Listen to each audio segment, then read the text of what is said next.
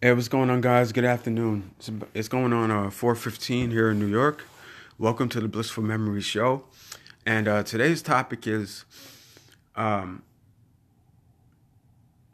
interviewer interviews versus conversations. Um, and my reason for talking about this, you know, was because I was watching a, a, a interview um, by a very famous and successful entrepreneur that I follow uh, by the name of Tai Lopez and he was having a debate with um, somebody that challenged him on Twitter and decided, you know, to have a conversation with him on the air, uh, which I thought was really, really cool, and I respect that. Um, and it got me to thinking about my own personal experiences with interviews um, and interviews that I've had in the past. Um, me personally, I'm more of a conversation type of person. Um, if we have the conversation on air, that you know, that's great and that's fine. I'm open to that. Um, I feel like you get more information when it's just a conversation. I don't feel like you get as much information when it's when it's an interview style conversation. You know, I I think it has better results when it's just allowed to just flow. And there's no um, there's no set course for the interview. You know, they kind of just go based off of energy and based off of vibes and, and based off of frequencies. I feel like those are the best type of interviews because they don't come across as interviews. They are in actuality conversations. It's just that you're having them out in public. You're having them on the air. You know, and I think that with those type of interviews that are more conver- more so conversations, um, it's very hard to take things the wrong way because you could explain it a little bit better. You know, whereas if you're in an interview, and this is just my opinion, of course, but if you're in an interview, it's like you have a certain amount of minutes or a certain amount of seconds to answer every question. You're you're you're very limited as far as uh, the information that you could give um, when it comes to interviews. So that's part of the reason why I personally prefer conversations over interviews.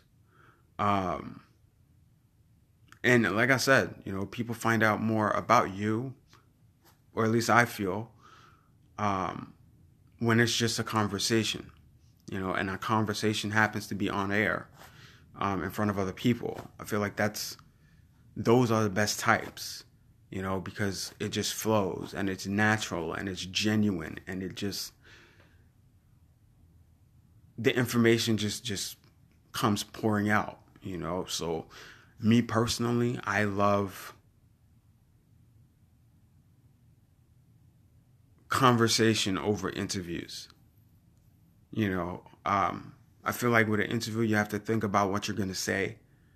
You know, you have to think about um, how long you're going to say it, how long you have to say it. Um, so, as a person who prefers to live in the moment, you know, and prefers to like make the best of every experience, I prefer conversations. Um, I'm curious to anyone who's going to listen to this, like, what do you guys prefer? Are you more of an interview type of person or do you prefer conversation? You know, I'm, I'm curious, like I said, to see um, what some of you guys think of this. Now, again, like I said, this is just my personal opinion, and this was inspired by an interview that I was watching, um, and it seemed like you know the other guy or the debater um, was so focused on getting his point across about who knows more than the other that it didn't come across as as a debate. It it to me it didn't, you know, because the other guy was so focused on getting his point across that he didn't really allow um, Tai Lopez to speak, and that's what got me to thinking, like I said, about my past interviews and places that I've been, you know, to talk about my books and things that I'm currently doing. So that's what sparked my interest for this topic tonight. Um, I'm curious to see like how you guys feel about this. Um, but with that being said, thank you to any future listeners. Thank you to anybody that is going to be hearing this and or watching this. Um, I hope you continue to support my ch- my channel and my podcast. Thank you f- for getting me to 50 plays. Um, that's definitely an amazing thing. Um, hopefully, I could get to 100 plays and it'll go from there. But I'm thankful for 50 plays, you know, at least. So this was just in the moment. This was just something that I observed and I decided to come and talk about. So please feel free to follow me on here as well as Instagram, which is Billionaire Under Construction. Um, my Facebook is Kayles Fragrances LLC, which is K A Y L E S Fragrances LLC. It's all one word now. Um, and there you can find out more about my perfume business that I have. Um, and then on my Instagram, which is a little bit more general because I do more than one thing. So there you can find out about when my wine line is going to be released, uh, when I'm going to be working on my next book. All of that, all of that is on Instagram. So if you want to continue to keep up with my journey, you can definitely find me on Facebook and Instagram. Twitter, I'm not on as much. Twitter, I'm not on as much. So you can find me on Facebook and Instagram. So thank you guys for tuning in, and I will talk to you soon.